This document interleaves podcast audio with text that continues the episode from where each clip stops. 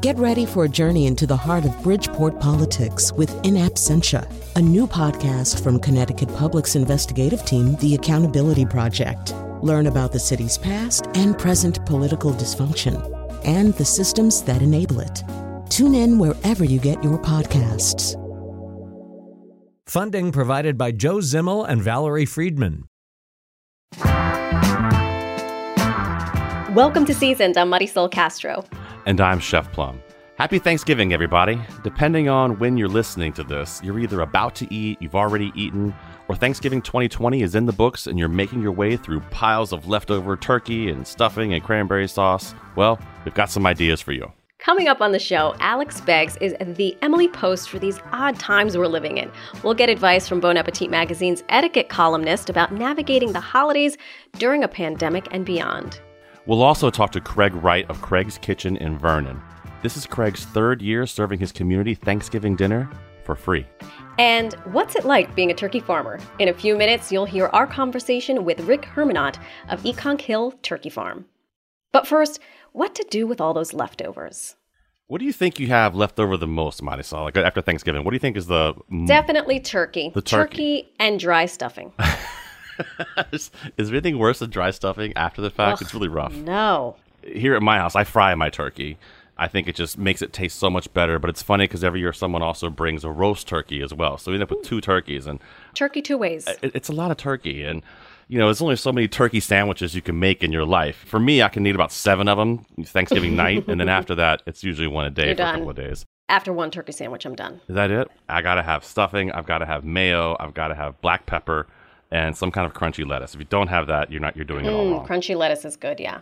You know, one of my favorite things to actually make with all these leftovers, I love to make these awesome empanadas using Mm. it works pretty well. I mean, listen, you can do it so simply too and you know, you think empanada, you think the dough is probably the hardest part to make, right? Yes, I would think, yes. I like to use puff pastry dough pre-bought from the store. In a Puerto Rican household, that would never fly, but continue with your blasphemy. I know, I know, but here's the thing, and like normally I would totally agree with you, but you just got done making a massive Thanksgiving dinner. It's okay to take a shortcut. All right, fine, fine, fine. But what I'll do is I'll take the, the puff pastry dough and basically I'll roll it out so it's about 35% bigger or so, a little bit of, you know, AP flour down, roll it out, and then I cut it into four squares. And these empanadas almost become like a meal in themselves. You can stuff whatever you want in them. I stuff turkey, I stuff stuffing or dressing, whichever you, wherever you come from, I guess. Green beans, if you chop the green beans up and throw them in there. The trick is when you fold them over, you want to refold them on top of themselves Right. on Yeah, the yeah, very yeah. end. So you kind of I fold them over like the triangle sides. You know what I'm saying? So I take one corner to the other. After I stuff it, put the stuff in the middle, fold it over, Oh, yeah. and then I leave about a quarter inch or so of lip, I guess, on the bottom of it, so it, it doesn't fold perfectly over. And then I refold itself on top of that. Then you can take a fork and press down those edges so they look you know nice and crimped.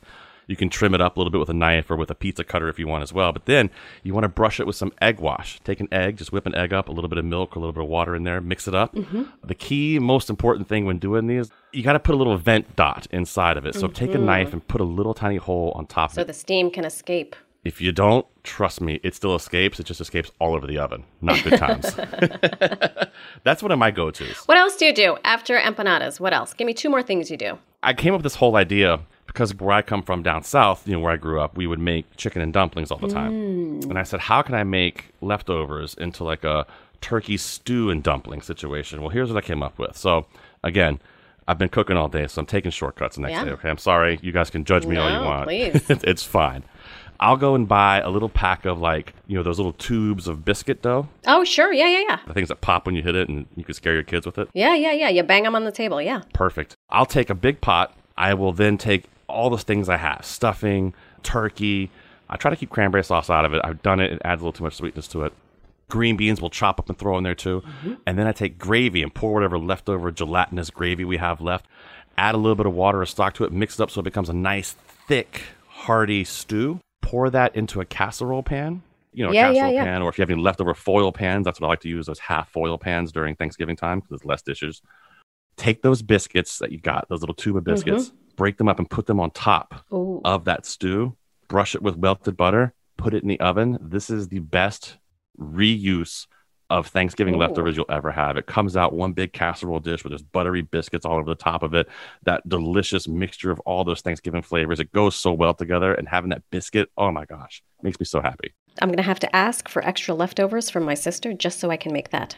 All right, one last thing to tell me about what you do with your leftovers. Everyone makes turkey soup, right? Mm-hmm. I don't want to do turkey soup. We've talked about that. We've talked about turkey sandwiches. We even talked about turkey empanadas. Let's go crazy and do something even weirder with all of this stuff.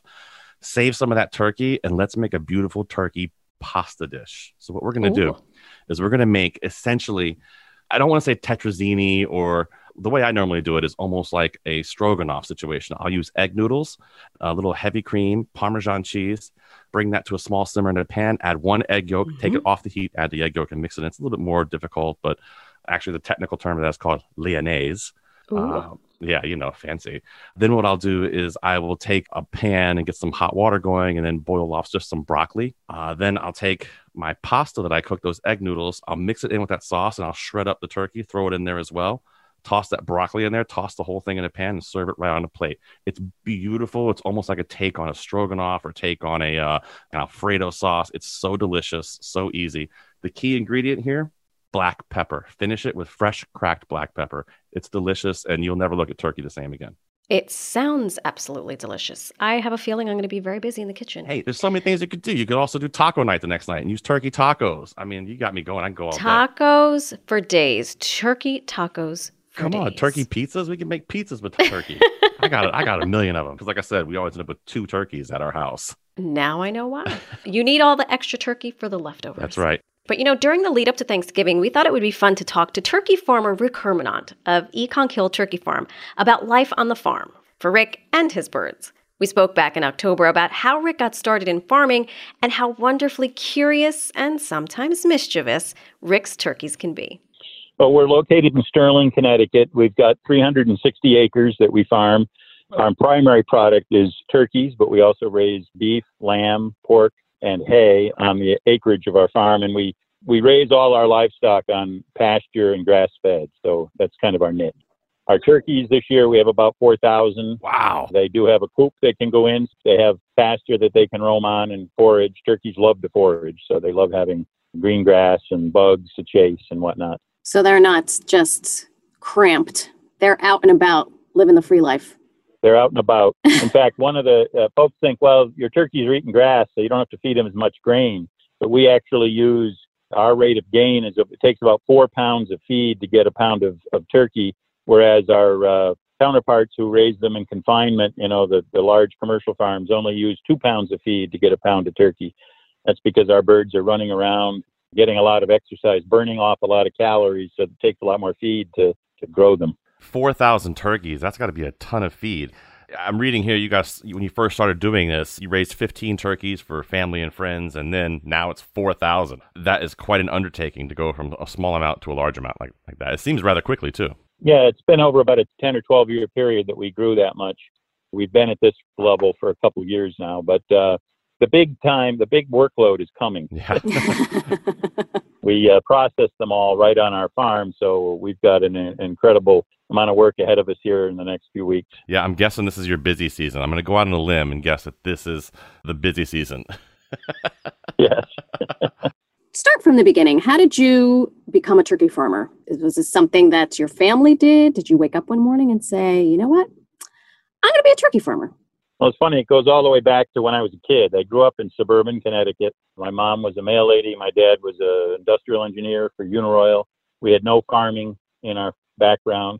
But as a kid, I had a dream of being a farmer, and I went to uh, VOAG High School in Woodbury, Connecticut. Was a member of the FFA, and uh, had an interest in poultry back then as a, as a kid. And I actually uh, won the poultry judging contest with the state of Connecticut, which sent me to the nationals. All right. So it started way back then.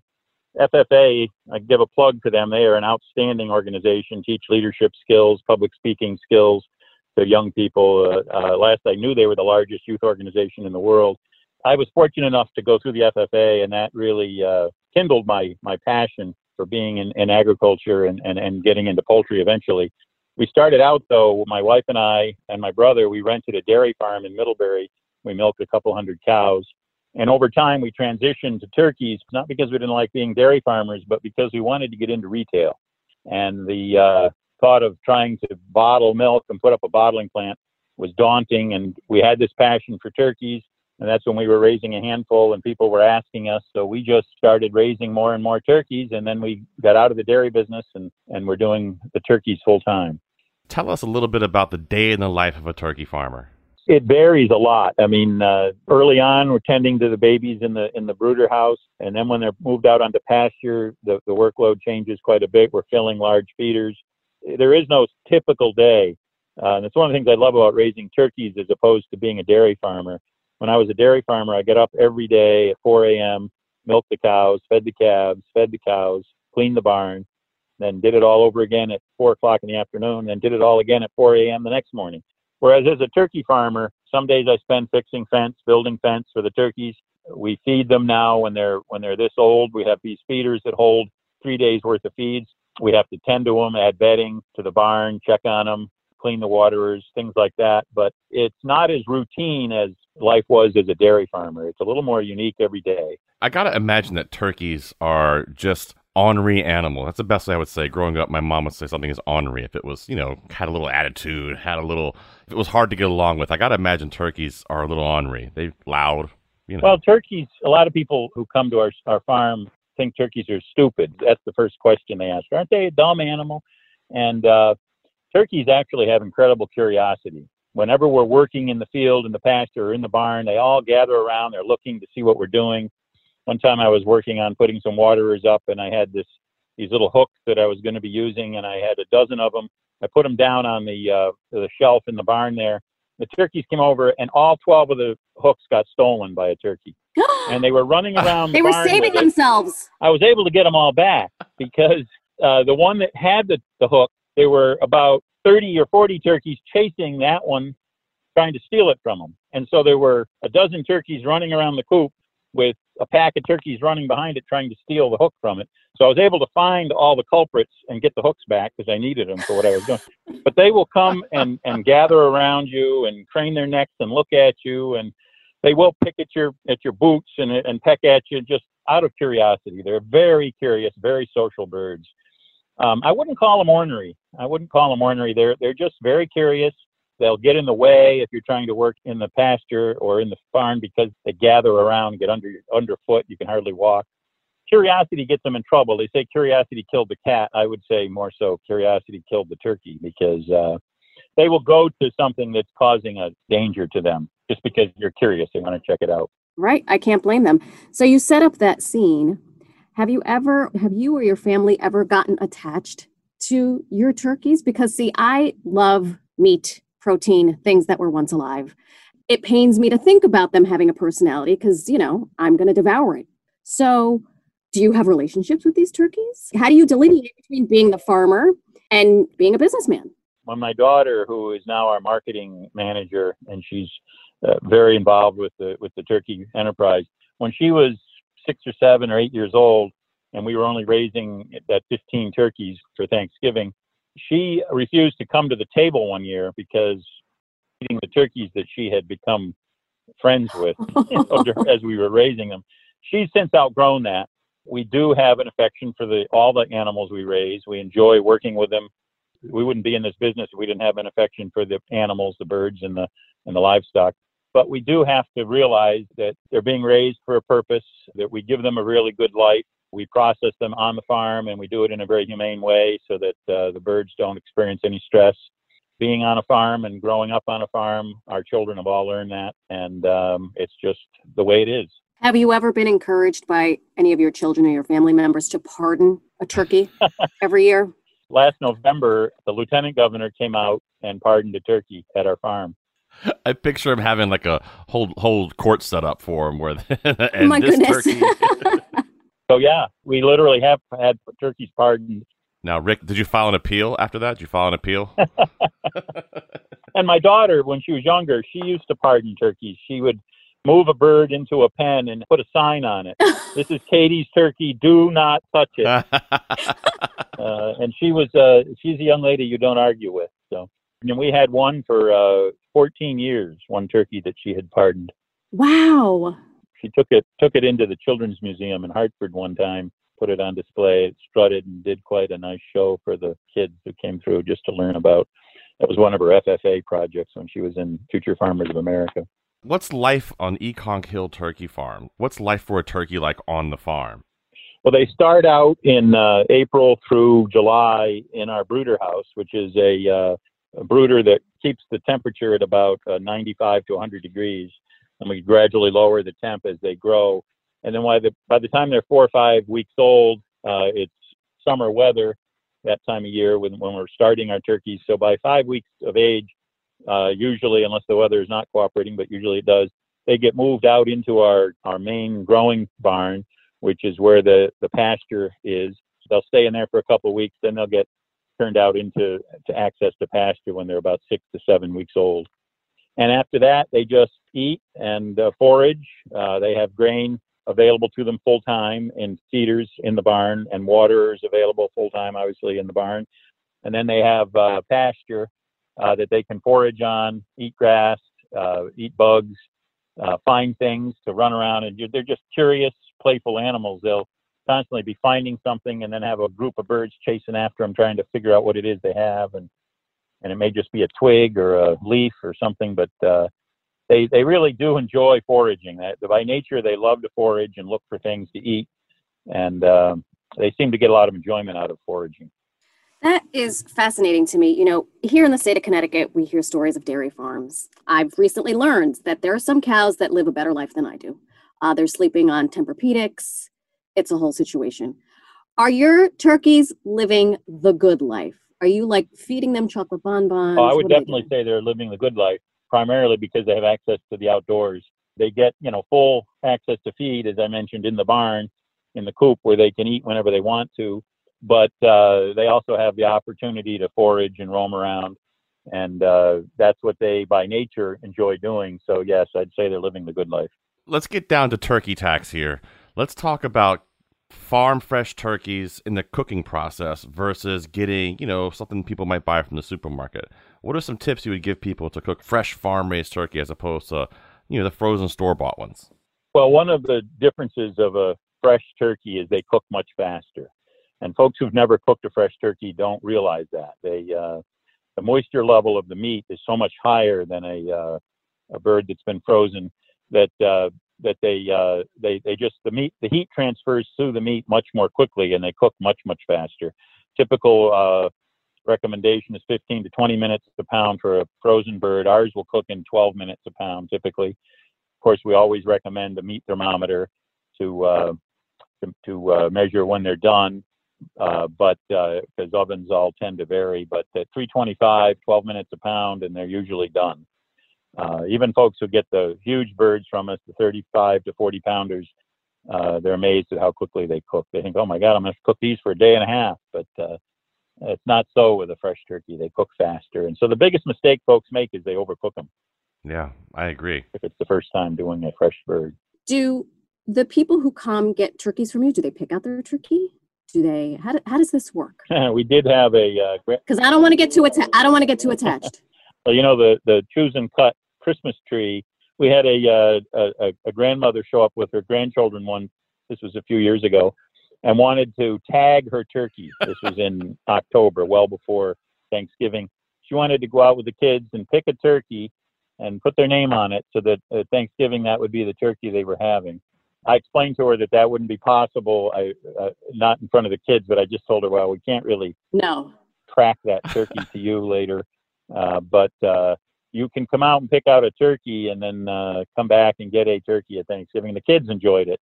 I, I was a little bizarre request, a little different, but uh, we accommodate we accommodated her. She uh, took the kids out to the pasture mm-hmm. and they picked out a turkey and said, "Well, that's going to be our dinner for Thanksgiving." and then they came and got a turkey at Thanksgiving.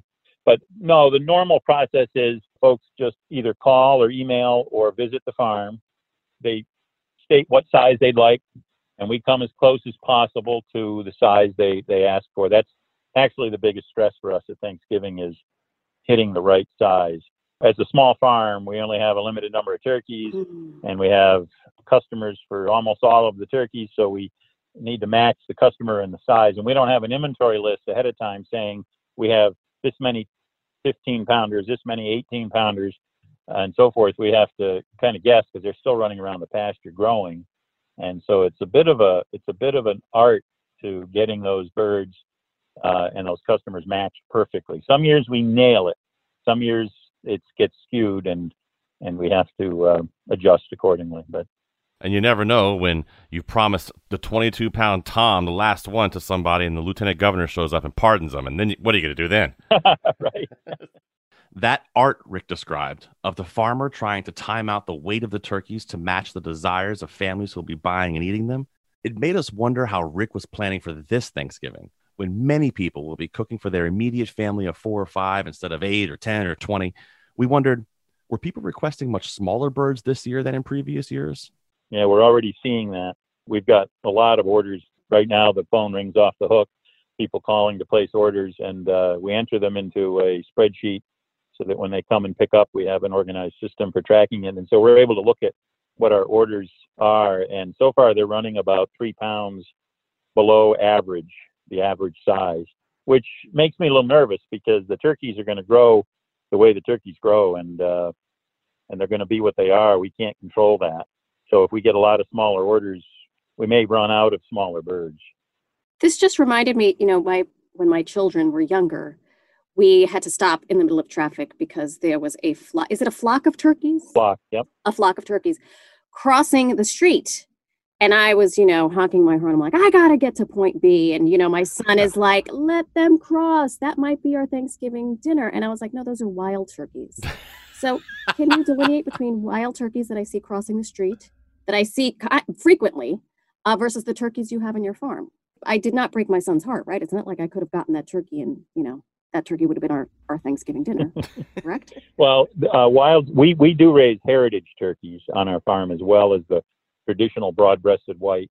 And the heritage turkey is much more like a wild turkey. So we do sell some that are, are very similar to a wild turkey, which means they have very little breast meat, uh, not a lot of white meat. They're mostly dark meat. Uh, they're not quite as juicy and tender, but they're more flavorful. And some folks really, really like them. We charge $12 a pound for our heritage and we've been sold out for over a month already on those. Already? Wow. So uh, they're a niche item. They're kind of like the heirloom tomato of the turkey world, and they're very similar to a wild turkey that you saw crossing the road. Um, but um, but most folks like the whites better because they're juicier, they're more tender, lots of white meat. Most people like the white meat better, uh, and that's why the broad-breasted white turkey is raised for consumers because it, it meets what they're what their expectation is.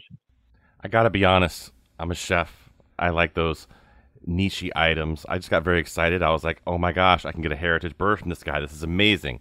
Oh, I was no. getting very excited. And then, Rick, you know what you did? You took my legs out from underneath me and said, nope, we're sold out. Oh, yeah, that part. Order in August. Really? Order one in August and you'll get one. Otherwise, you're, you're pretty well sold out. That far ahead of time, huh? That's amazing. I'm, I'm glad to know that now because people start calling in August, and you, well, usually it's first or second week of September. We'll be sold out of uh, Heritage. Rick, are you a dark meat or uh, white meat? I prefer dark meat. Me too. But oddly enough, I like the dark meat. I like the dark meat on a white bird, on the broad-breasted white. It's so juicy, so melt in your mouth tender the heritage have a little less tenderness to them, so I'm not as fond of the dark meat on a heritage. Well, Plum, since he's at a heritage, I'm just gonna co-sign with with him. He's that's it. You're doing that, huh? Yeah. Listen, I, I gotta, I gotta, I gotta ask you though, Rick. By the time Thanksgiving Day rolls around for you, are you so over turkey that you're like, you know what, we're having steak tonight? no, we always have, we always have turkey. I, I never get tired of eating it, so we do have turkey for Thanksgiving. Rick, you're the best. We appreciate you. We hope you have a great Thanksgiving with your family and uh, a great season. And we look forward to talking to you on down the road. You too. Thank you. Have a great day. That was Rick Hermonot, owner of Ekonk Hill Turkey Farm in Sterling, Connecticut. Later on in the hour, Alex Beggs, the etiquette columnist from Bon Appetit magazine, helps us decipher what's acceptable in this new normal. And coming up after the break, a conversation with hometown hero Craig Wright owner of Craig's Kitchen in Vernon. You have to learn from your errors, you know, try to make them better. Not just cooking, but life itself. I'm Marisol Castro. And I'm Chef Plum. You're listening to Seasoned. We'll be right back after the break.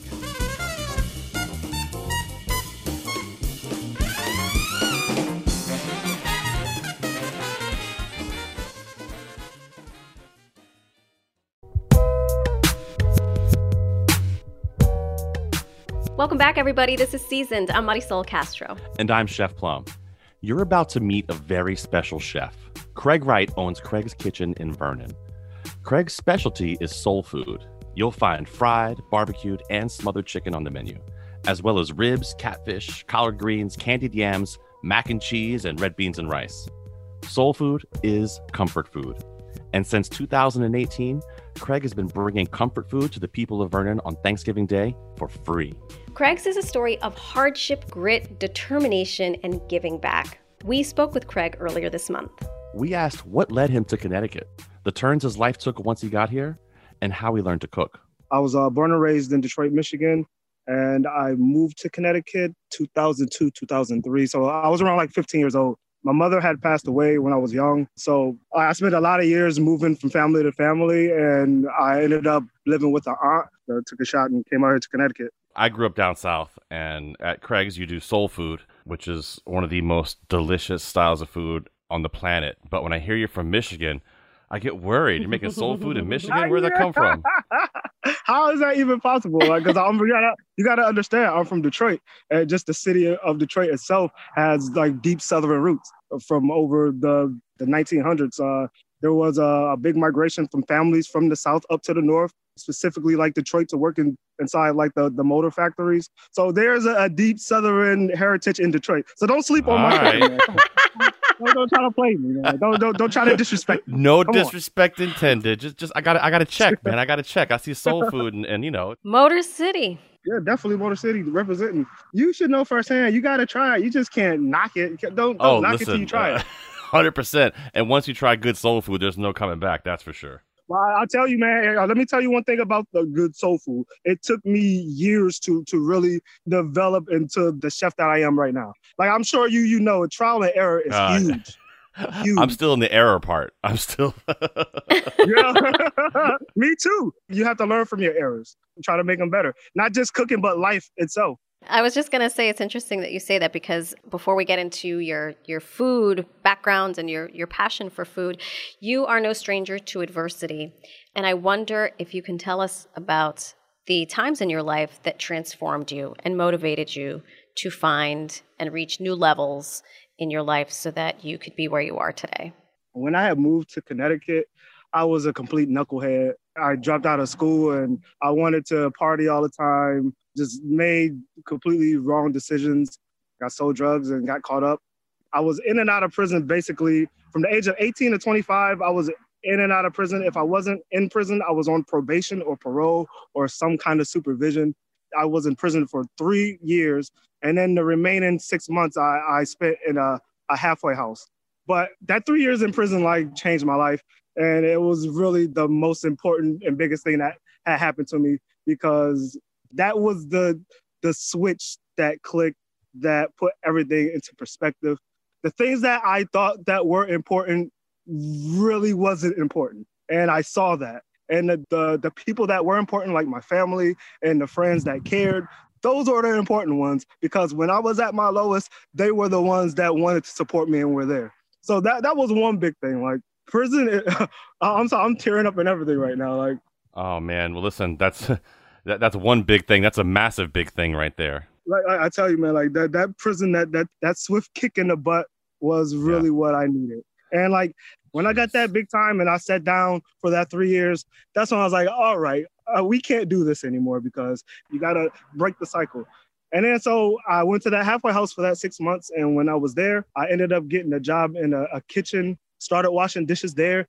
And basically, from when I got out of the halfway house up until I opened Craig's Kitchen, it was a period of like, what, four years. Whereas I worked, I it was a time where I had four separate jobs all at once. I was a cook at a daycare. I was cooking at another restaurant. Like I was all over the place, but like trying to save my money up just every day. Like it's it's a every like I woke up and I wake up every day making the decision that I'm going to do better. And that's what you have to do. You got to do it every day. Every every day I try to be better. Every day. You were like a life coach before a life coach became a popular thing. It sounds like it. Cuz I've really lived it. Like I've been rock bottom. Like I've literally slept in like like I, I have I've slept outside so many times. Like it's it's, it's I'm so sorry. Listen, it's okay. It's it's an amazing story, and it's very very inspiring to everybody when I hear it. Honestly, to see what you've gone through and what you've accomplished, and we're going to talk about what you're doing now to help is is amazing. But I'm so sorry. I'm getting emotional. Emotion is good. These are the things that make you who you are, man. They say when you are when you feel something in its totality, it's because it's your calling. So being in prison clearly wasn't your calling. Being a drug dealer clearly wasn't your calling. But doing the work that you're doing now is your calling. And I, I have a question. When you were in the halfway house and you became a dishwasher, how did you get that job? Did they just say, Craig, this is your job, or is it, or did you go into the want ads? How did you? Because that one decision really was like a turning point. I found that job on Craigslist. Stop it. I, I, I it was like so basically basically when we were in the um we were in the halfway house, we got like day passes to go search for jobs. So there were like job resource places because this was in Hartford. And I found a job on Craigslist, straight like that. I knew like it would be hard for me because I'm a felon. So that bars me from doing certain things. But getting into the kitchens and cooking and dishwashing, that I knew that that would be easy for me to get into basically. But I tell you, when I was in prison and it just my when my whole thought process was changing, I knew I wanted to own a business. So that's why I was like, okay, I'm going to get into the kitchen and I'm just going to put 110% into that. And that's what I did. Had anyone taught you how to cook? Do you have memories growing up of, of family members cooking a specific dish or watching someone in your family cook? I was the youngest of four boys. My mother raised all of us up until she passed away, I was like her helper. you know. Craig, I was looking at uh, the menu online for Craig's, and uh, I got a little excited about it. And if a man's gonna run a soul food restaurant, I gotta ask him about his collard greens. Talk us through your collard greens, man. Why you said you want my secrets, man? Come on, you, you, want, you give me everything. I can't give you all my secrets now. Hey, he just want everything. okay, I definitely use smoked meat. Uh, that's about all I can give you. okay, that's works for me. I, I definitely would use a little uh, smoked ham hock when I make mine as well. But the thing is, I got I use I, I, gotta use the turkey meat because of a lot of people don't eat pork, so I gotta make everyone happy. There we go. I I, I prefer the pork personally, but that's what I'm looking know. for. Where did you get your recipes from? Like I said, I I grew up cooking with my mother, so a lot of the things I knew and I've always done, like it's just natural to me. But going back to me saying trial and error, because a lot of the things like I taught myself and I, I failed and I failed and I failed and I failed until uh, it got right. Craig was inspired to serve free Thanksgiving dinners back in 2018. The restaurant had been robbed, and the community rallied around him, holding a Craig's Day to support the restaurant. So they basically came. A lot of people came, ate at the restaurant, and at the same time, they had a little um, donation thing. Whereas the donations were to go to my um, security system. I appreciated them coming to the restaurant, but I really didn't want like those donations because I just didn't really feel right taking the donations.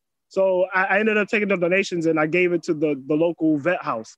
But at the same time, um, like that that really meant a lot to me that they came together and did that for me. So I was I figured like I had to do something for the community since they did it something for me, like which they really didn't have to do. So it was a few months from Thanksgiving, and I was like, hey, why don't I just do this? Like, cause it's different. I've never, no one else has ever done this before.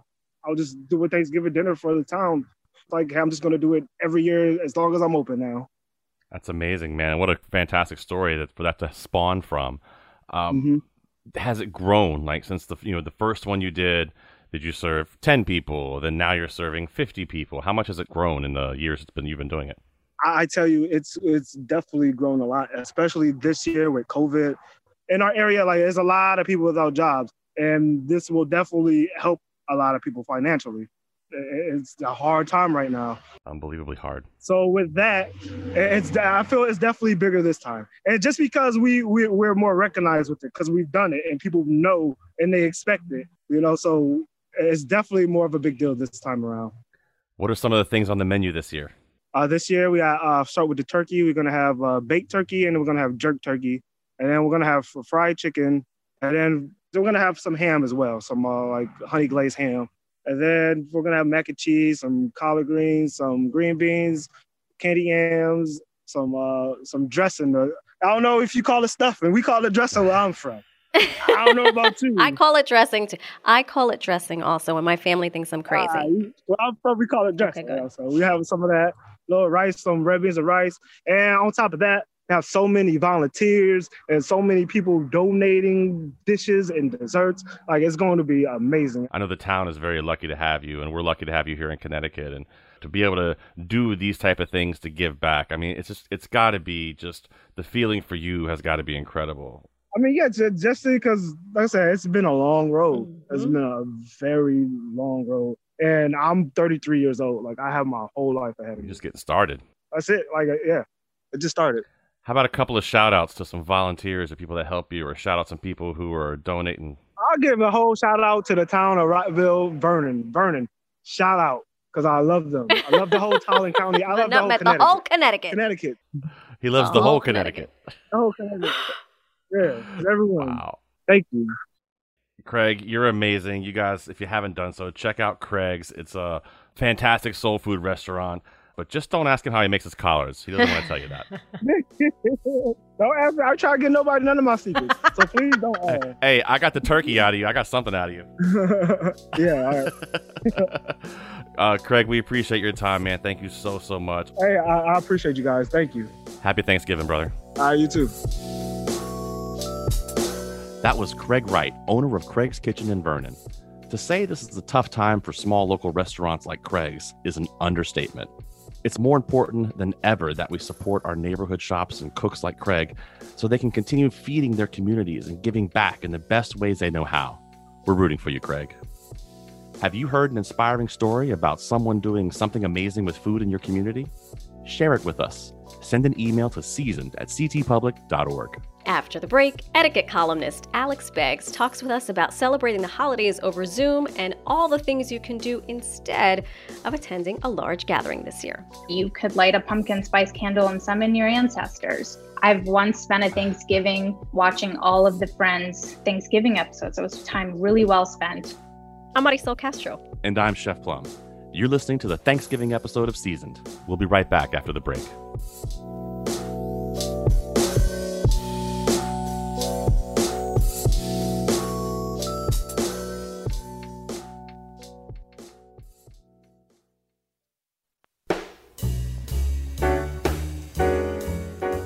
Back to Seasoned. I'm Marisol Castro. And I'm Chef Plum. I think we can all agree this is likely the wonkiest holiday season most of us will ever experience, and we could use some help navigating it all. Alex Beggs is a senior staff writer at Bon Appetit magazine. She writes a column called Is It Ever Okay? where she answers readers' burning questions about bad manners and more. You- You'll hear me throw out some scenarios to her. Alex Beggs, it is such a privilege and an honor to finally see your face after reading your column for all these months. Thank you for doing this with us. Thank you for having me. This is not the Emily Post etiquette column that our forefathers and foremothers grew up with. This is the very witty, charming answer to what is appropriate when dining out, dining in, cooking, going places. I to this day use with my friend Stephanie Webster. Girl, you got one minute to take a picture of that pie because I don't have time to wait, which I got from you. Yeah, the So- clock is definitely on. Yes. So, how did you come up with this idea to do etiquette? Is it ever okay to dot dot dot when it comes to the culinary world? Well, I love reading etiquette columns. And to me, it's just purely for entertainment. And something I tell people a lot is like etiquette columns have existed for so long, and people only seem to be behaving worse. So they're not working. So I get kind of the freedom to have a little fun with it. To me, it seems like nobody's listening to me anyway. So uh, I kind of say whatever pops into my head. And I usually am in a pretty weird mindset. Yeah, me too. I do the same thing. I just say whatever is in my brain, which is part of the reason why I didn't do very well in etiquette in culinary school, which is ironic because at culinary school, I, I graduated from the Culinary Institute of America, and there is a lot of etiquette taught in your classes at school, which you know I didn't realize till after the fact. And it's amazing how I guess when people talking about formal dining and things like that, that's where this etiquette is taught. Well, the rules are so outdated when it comes to dining too. Everything's so stuffy, and it definitely feels there are no rules anymore. So maybe we can just make them up. So basically, you're saying if someone serves me a dish as a chef for 25 years, if I don't like it, it is okay for me to throw it at them. See, now I'm I'm wondering if maybe that's not okay. well done. I think when it comes to violence, maybe maybe not. I started this by saying that I'm a huge fan of yours, in, in part because you have such a specific voice, whereby you answer these questions with just enough snark to make people laugh, but then also take a step back and say, you know what, maybe I shouldn't talk about politics at the dining room table. So, where does that come from? Where do you get that balance of understanding the nuances of how we eat and what we eat and being in these social settings, but at the same time infuse it with this really sharp humor? I think that disarms people. I think I'm this is maybe a bad thing in, in some circumstances, but I'm, I'm pretty non confrontational. I think that's at the core of all my answers. so I'm not going to be the one who throws the dish in your face. maybe there's a time and a place for being confrontational, like, you know, if you're talking to Congress or something. But, you know, a lot of times, like with your uncles, it's like you're only going to get so far. So, so I think that's where I'm coming from. Uh, I also have good editors and keep me from going overboard. I think sometimes I like scale it back. You guys don't see that version of them, which is probably for the best. Well, I have lots of questions. So, Alex, um, if someone serves me a plate of food with what we call a non-functional garnish, that sprig of rosemary that on the plate mm, for no mm. reason, I love that, that. piece of thyme that I'm going to put a kale leaf for no reason on yes. your plate. Is it okay then to throw that plate on the floor? Is it glass plate or like melamine? No, I mean we're in the middle of a pandemic. It's probably a paper plate. And I guess you could throw that on the floor. I wouldn't want to break glass. And Marisol, I'm checking that one. That's an okay, so that's good. I love a non-functional garnish. I love you, Alex. No, no, stop. I love you. Perpetuating the problem. I think no. it's sort of sort of postmodern. It's like this is food that you don't eat on the food that you do eat, but it's like blows your mind. I like that. So I'm looking at your your latest column, Is It Ever Okay to Skip Thanksgiving Altogether? That's the title. Advice for Thanksgiving gatherings, small and very small, from Alex Beggs. One of them says, and I'm glad someone asked this we need an answer once and for all. What time should the Thanksgiving meal be served? Love Horological Hal. So tell our listeners what you what you came up with, but then I have a, a follow up. You should serve Thanksgiving at dinner time. I agree. It is dinner. It is not lunch. And it's definitely not whatever meal exists at 3 p.m., which I'm pretty sure is tea time, and Thanksgiving is not tea time. But that said, you can kind of do whatever you want this year because hopefully you're staying home. You can be free. You can eat whenever your stomach desires, order takeout. My Aunt Mary, um, shout out to Aunt Mary, is making fried chicken. I think as long as you're making it a Thanksgiving to remember and not because you infected your entire extended family. My and I agree. My sister wants to have Thanksgiving at like three o'clock, and I'm like, no, pretty sure that's it's dinner. Way too early. It's too early. Um, these questions that are so fantastic that appear in your column are always you give them. I don't know if it's you giving the moniker, and that's my question. So this this question was from Horological Hal. There's Jumble Jojo, Mystified Madison. Who is coming up with these monikers? I have a Google Doc that that is all the names that I I make sure I don't repeat any. um, but I uh, I get a lot of questions on Instagram, so I try and use people's real names. Uh, if it's a name we've already run or I can't think of an adjective, oh, I almost always can. I'll, I'll make up a name for them, but I, I would say almost like 80% of the time, the name is someone's real name and the adjective is me searching thesaurus.com. Uh, you're an English teacher's dream. I just want to put that out there. It's impressive. It's really, really impressive. All right, Alex, I got just another question really quick. Mm-hmm. Let's say someone serves me a shrimp dish. Are we talking about Thanksgiving? Sure. I love shrimp cocktail on Thanksgiving. me too. but they want me to eat it with a fork, right? So it's a shrimp dish with the tails on it. To me, those tails count as non-functional garnish. It's going on the floor. I'm sensing a theme here, and I want to let you do you. Tough club. See, it sounds like you've got to work some stuff out. you don't like a little shrimp tail? Sometimes they get nice and crispy. Not with the fork. They're edible. I'm just trying to learn and take notes here. Sorry, I might as well. I, I apologize. It, it's quite you came to the wrong source. Here. I have a checklist. That's all. Alex, I know um, this might have been last year. The etiquette was if you didn't cook the meal, you at least have to do something like wash mm. the dishes. You know, never ask the host, "What can I bring?" So as the host, whether you're doing it via Zoom or just for your immediate family, is it okay to say, yes, Titi Jenny, you have an Aunt Mary, I have a Titi Jenny. You can bring a Cabernet, but it needs to be this Cabernet, this specific thing. Or is that so rude? I've asked people to bring Bounty size paper towels, and I was very specific about the size. I like that one a lot. I don't know. I can't speak for all of humanity, but I, I, find it productive to to give them that specific. I think with wine it's a little harder because you know every wine store is a little different from the next. I do have a kind of charmingly controlling friend who will give her local wine store the list of wines for guests to come and pick up so they can just walk in and be like, I'm going to so and so's house. What are the wines? I thought that was a good idea. You make a registry at your wine store. Yes. You can this do is that. amazing. Thanksgiving registry. I love it for any event. and it's just all wine. so, yeah, give them the specific instructions. I think within the realm of possibility, I think Bounty Select-A-Size is definitely a reasonable ask. A lot of people are opting for the Zoom Thanksgiving this year, but I have a very big extended family, so I had to ask Alex is it ever okay to opt out of the Zoom Thanksgiving? No one wants to do a Zoom Thanksgiving. It's just torture. Zoom is for conference calls, and holidays are not conference calls. I think you know you need to check in with your family however you do that i'm still kind of a phone family so i'm sure i'll call my dad and my siblings and my great aunt and say like hi what you cooking happy Thanksgiving, love you, bye. But uh, like a 30 minute to several hour long Zoom Thanksgiving is not going to be fun for anyone. The technical difficulties, yelling over over each other is just chaos. It is ugh, ugh, nightmare. Don't do it. You do offer some alternatives.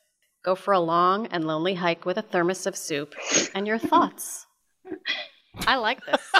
I will take that over avoiding talking about the election with my family that disagrees with me any day of the week.